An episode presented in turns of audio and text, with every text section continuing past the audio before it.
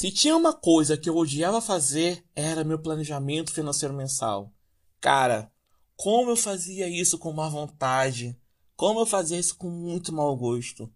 Mas não tinha outra escolha, né? Naquela época, todo o dinheiro que eu tinha era contadinho.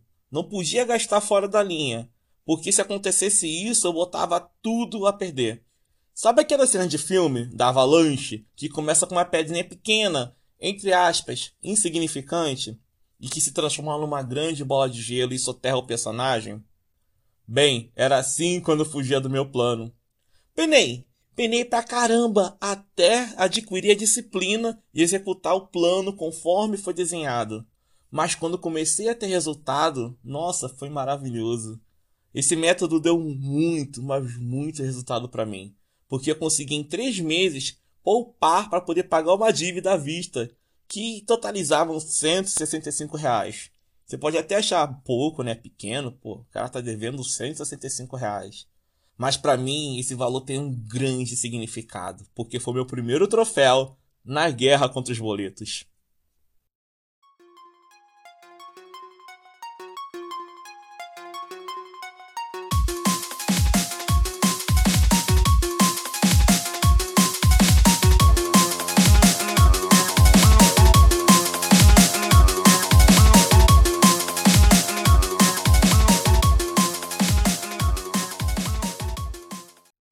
Pessoal, tranquilão? Eu sou o Will esse é o Ex-Devedor, o podcast que te ajuda a sair do vermelho. E hoje vamos continuar trocando aquela ideia sobre planejamento, do quanto ele é importante, do quanto ele é necessário para darmos passos seguros em relação ao nosso futuro. E não deixar tudo na mão de Deus, né? Pô, o cara já tem um trabalhão gigante para poder gerir um universo ou um multiverso, né?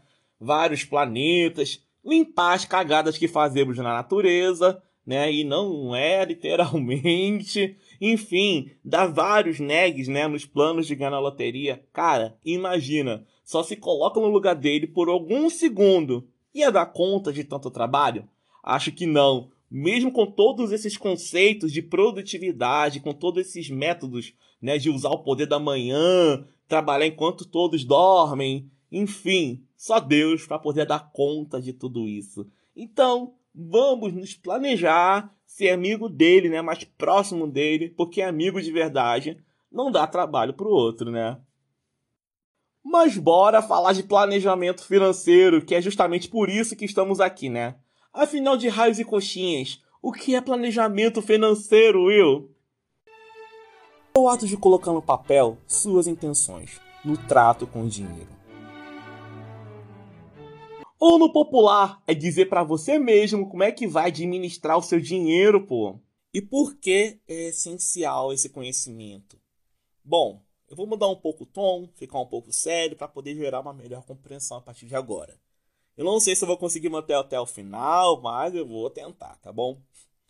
Sabe, nós que somos amigos dos boletos, que temos proximidades com ele, porque é difícil viver sem ter boletos para pagar, devemos levar muito em consideração como vamos lidar com o nosso salário.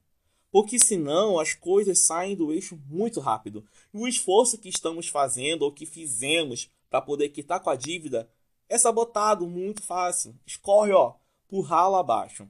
E além de tudo, nessa crise né, que está terrível, onde o dinheiro está cada vez mais raro e com poder de compra muito baixo, saber dar destino a ele é fundamental para poder garantir a nossa sobrevivência nesse momento. E para quem está trabalhando como autônomo, esse trato tem que ser feito com muito mais rigor, sabe? Com muita mais eficiência, porque como já trabalhei, né, fazendo renda extra, trabalhando por fora, o dinheiro chega pingadinho, né? Um dia chega a 10, outro dia chega a 20, outro dia chega a 100. Difícil manter um padrão. E aí, esse dinheiro ele acaba não, a gente acaba perdendo a noção, vamos falar assim, de quanto ganhamos no mês se não controlamos a entrada de dinheiro todo mês e a saída dele também. Então, para quem está trabalhando como autônomo, ter um planejamento financeiro, ter um controle financeiro é essencial. Eu acho que é, nem essencial é pouco, é primordial. E o que falar de planejamento financeiro, hein, gente? Vou falar para vocês que é uma ferramenta maravilhosa, uma ferramenta incrível que me ajudou, me ajuda até hoje a, a lidar com a minha vida. De verdade. É uma ferramenta de gestão de vida. Ele vai muito além dessa ideia de organizar o caixa, vamos falar assim, né? de organizar as nossas finanças. Com o planejamento financeiro, a gente consegue perceber alguns detalhes que passam despercebidos do nosso dia a dia. Por exemplo, quando a gente compara planejamentos financeiros, né? se você não fez, você vai perceber isso em mais ou menos três meses. Se você já tem noção, uma noção, né, dos meses anteriores, você pode fazer um planejamento retroativo. Mas você vai perceber mais daqui a três meses, por exemplo, onde você está dando mais atenção, onde você está dando menos atenção, onde você tem que realizar ajustes né, para finan suas finanças andarem de maneira mais harmoniosa, onde está tendo desperdício de dinheiro. É maravilhosa, gente. E o planejamento financeiro é como se fosse uma grande mãe que abraça os outros planos e fala assim: vai ser real, vai se concretizar. Porque o planejamento financeiro, além de tudo, é uma ferramenta de realizações. É uma ferramenta que permite sonhos se tornarem realidade. Porque é possível, sabe? Ele mostra que é possível. Sabe aquele sonho que você tem de comprar um celular maneiro, ou fazer uma viagem internacional, comprar um carro, comprar uma casa? Então, o planejamento financeiro, quando a gente leva muito a sério, ele mostra que isso é possível. Ele mostra que isso é palpável, é alcançável. Então, é uma ferramenta de esperança. Vamos falar assim, é uma ferramenta de esperança, de força, de concretização. E fazer um nem é difícil, de verdade, porque existem técnicas bem simples que facilitam bastante na hora de preparar um. Tem uma que eu uso muito, ou aplico já há 7 anos, me ajudou a sair das dívidas, que é chamada de 50 30 20, onde você destina metade da sua renda, ou seja, 50% para gastos fixos, né? Mercados, contas de luz, água, internet, e aí vai sobrar a outra metade que vai ser dividida em duas partes não iguais, hein? 30%, né, o 30 dessa técnica, fica para pagamentos de dívidas ou investimentos. E 20% é aquele dinheiro que vai ficar destinado para poder passar o mês. Bom, eu vou dar um exemplo prático para poder gerar uma melhor compreensão, tá bom? Vamos supor que uma pessoa, né? Não supor não, isso é realidade, na verdade, não é imaginação ganha um salário mínimo, que atualmente é 1.100 dinheiros. 50%, né, que equivale a 550 reais, é destinado para valores de gastos fixos. Então tem que tentar destinar esse valor para gastos fixos. 30%, que equivale a 330 reais, tem que tentar destinar esse valor para pagamentos de dívidas ou investimentos. E 20%, que equivale a 220 reais, tem que tentar destinar esse valor para as despesas do dia a dia, sabe? Aqueles dinheirinhos da semana. Como eu reforcei, pinta, porque nós sabemos, né? O salário mínimo não dá para muita coisa e quem vive com ele, na verdade, é um grande herói. É um excelente gestor financeiro de verdade. Porque fazer algo com valor tão baixo, nossa, é um herói de verdade. E como eu falei, tinta, tá? Tinta. Se não dá o modelo 50, 30, 20, faz o 70, 20, 10, 60, 30, 10. Quando eu estava endividado, por exemplo, eu usei o 90, 5, 5. E, e deu, deu bom, sabe? Foi sacrificante no início, foi um pouco pesado, mas logo logo saí dele. Eu sabia que aquela era uma situação temporária, então eu tinha que me ajustar e dançar conforme a música tocava naquele momento. Então 9055 foi o que me salvou naqueles dias, né? E também tem uma coisa, a educação financeira não é uma ditadora, não é uma mãe malvada, sabe, que quer colocar todos os filhos dentro de um comportamento, dentro de um padrão. Não, pelo contrário, ela dá conceitos que se adequam em qualquer realidade, sabe? Por isso que é importante a gente não tentar reproduzir os passos de uma pessoa na internet, sabe, de algum influencer financeiro, é importante a gente pegar o conceito, olhar para nossa realidade e ver o que serve, o que não serve, o que dá nesse momento, o que vai dar no futuro. A educação financeira tem esse papel, né, de se adequar conforme a realidade do indivíduo que está usando esse poder, esse conhecimento. Então, não tenta reproduzir os passos de ninguém se não fizer sentido para você. Ó, pensa, pensa como é que a educação financeira pode te ajudar.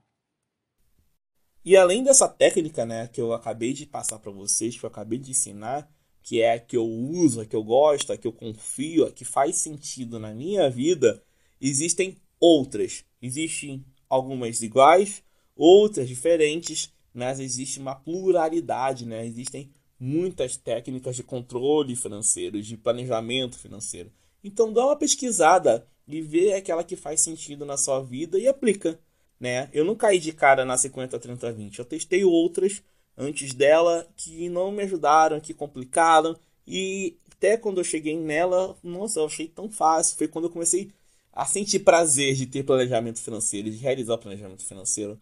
Porque na hora que eu estou fazendo, eu não perco muito tempo, é bem objetiva.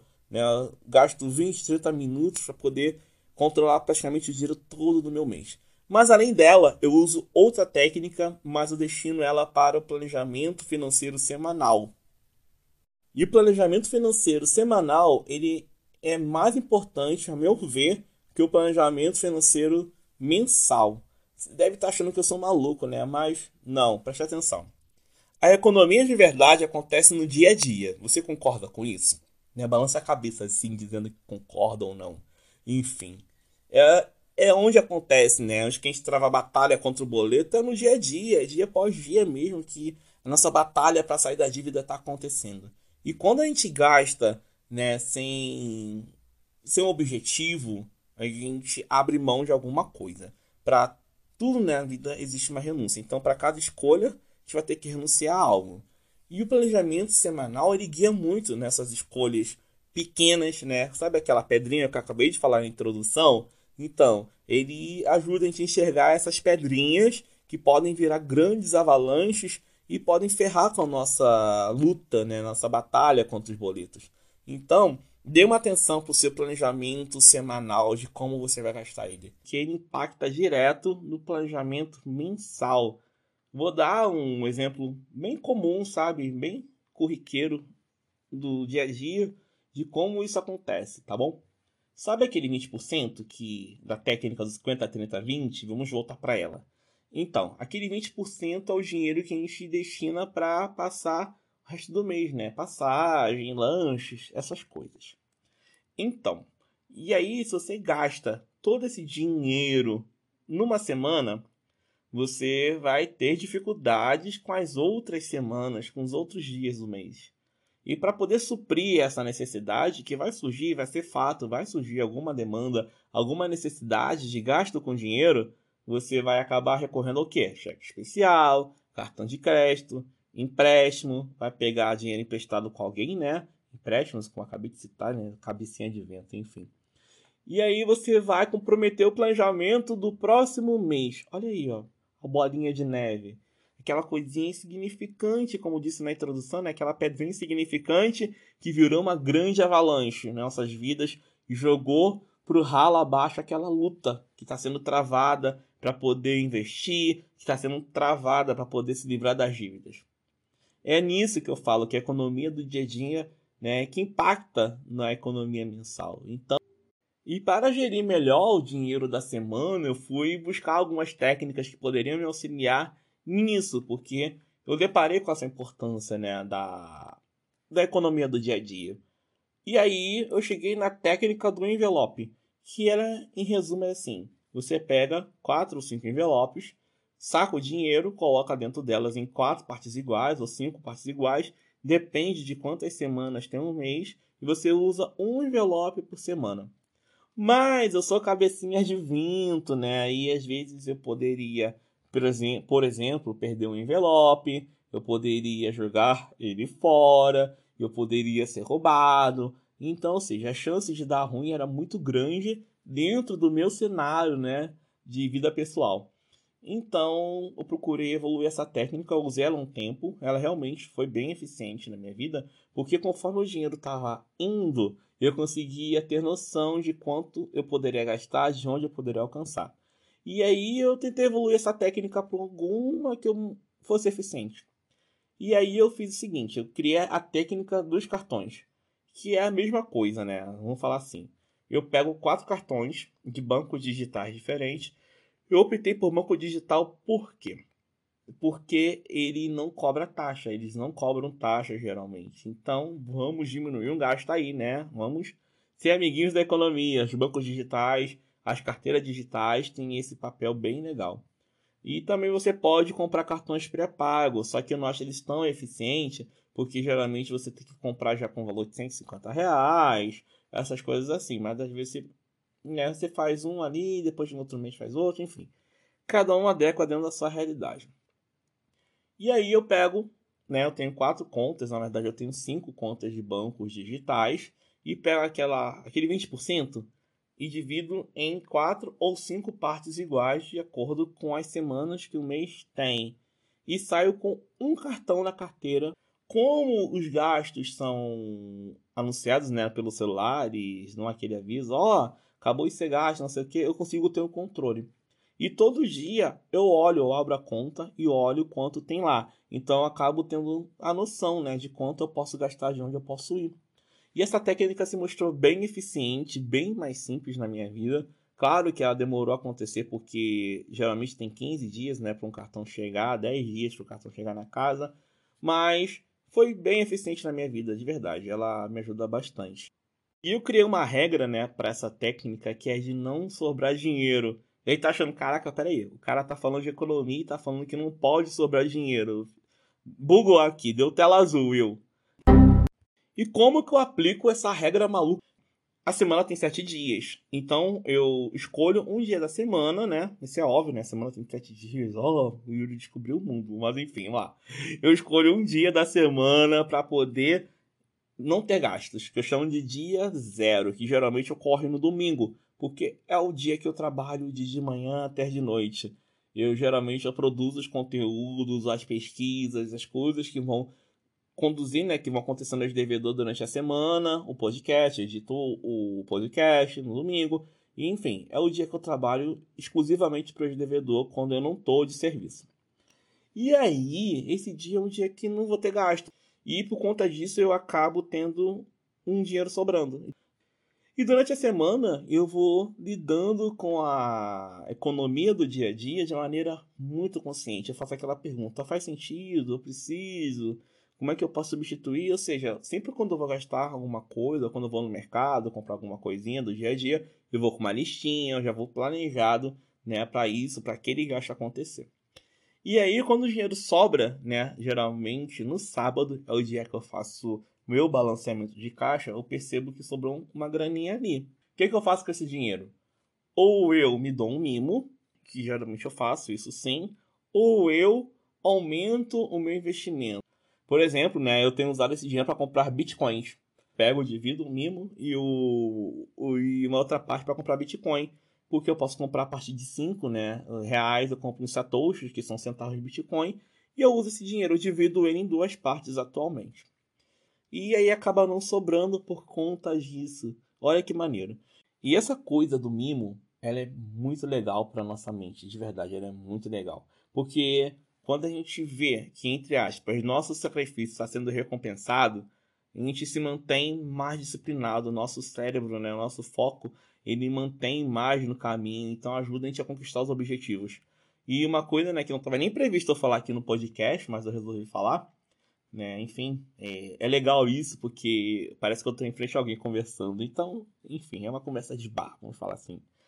Eu, toda vez que eu pagava um boleto, encerrava com alguma dívida, no mês seguinte, esse dinheiro, entre aspas, que sobrava, eu não destinava para outra dívida.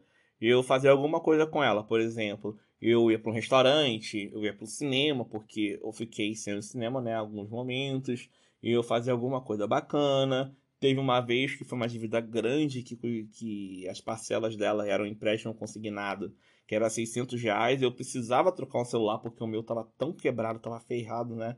Eu passava o dedo no touch e vinha pedaço de vidro nele, me furava o dedo enquanto eu mexia assim, era um celular terrível. E aí, enfim, quando esse dinheiro surgiu, né? Aí ele ficou a mais na minha mão. Eu comprei um celular na OLX de segunda, porque a gente sabe que a gente não compra um celular bom por esse preço aqui no Brasil. E como eu tinha pressa, eu comprei, optei por comprar na OLX e não na China. Ou seja, eu fui me dando recompensa a cada dívida que eu zerava, né? Cada dívida que eu quitava. E aprendi a aplicar isso durante a semana. Se eu sigo a regrinha direitinho, eu gasto direitinho, eu posso ter um mimo, eu posso ter um investimento maior, eu posso né, ir para os bitcoins, que é um investimento com mais risco que, a, que as ações. Enfim, eu posso me permitir a viver alguma experiência. E é super legal, porque essa maneira de lidar com as coisas é bacana, porque como investidor, eu penso muito a longo prazo. Eu penso, eu acho eficiente a gente pensar, a gente investir, sabe, para o longo prazo, para nossa aposentadoria, para a independência financeira, mas, mas nós não podemos nos esquecer do hoje. Hoje é o dia que tudo acontece, é o dia mais importante das nossas vidas, é o dia que nós devemos dar atenção, porque o amanhã é consequência do hoje. Então, não esqueça do hoje. A gente não tem que pensar só no futuro, sabe? Investir só no futuro. Se permita, sabe, tomar um açaí, tomar um sorvete de 2,50. Esses pequenos mimos, essas pequenas recompensas que não vão impactar, né? Se você analisar que não vão impactar na sua economia, que você não vai precisar abrir mão de alguma coisa significativa, faça, tá bom? É esse recado que eu gostaria de deixar aqui, de finalizar o nosso podcast. E nessa vibe de calma, de paz, eu te desejo uma grande semana, que seja muito abençoada, cheia de luz, cheia de força, cheia de felicidade. E se esse episódio fez sentido para você, não deixe de compartilhar. Vamos aumentar nossa comunidade de devedores. Vamos ajudar mais gente a despertar essa inteligência financeira. Você tem esse poder. É só apertar o botãozinho do compartilhar. E também não deixe de curtir nossos posts, né? Diariamente, às vezes três vezes por dia, duas vezes por dia, dependendo do trabalho. Tem um post bem legal lá no Instagram voltado para educação financeira, voltado para o humor financeiro, que eu gosto muito dessa área de humor financeiro. Então não deixe de acompanhar a gente lá no Instagram, o arroba o ex-devedor. E eu vou ficando por aqui muito feliz com esse episódio, por ter dado mais um passo no nosso projetinho sobre planejamento. E logo, logo vamos estar falando sobre técnicas para poder te tirar das dívidas. Olha que legal! Então, continue acompanhando a gente. Na próxima semana vamos falar de planejamento de carreira, planejamento de trabalho, vamos falar de gestão de tempo, vamos falar sobre renda extra. Olha aí, ó, como é que você pode se organizar para poder fazer uma renda extra.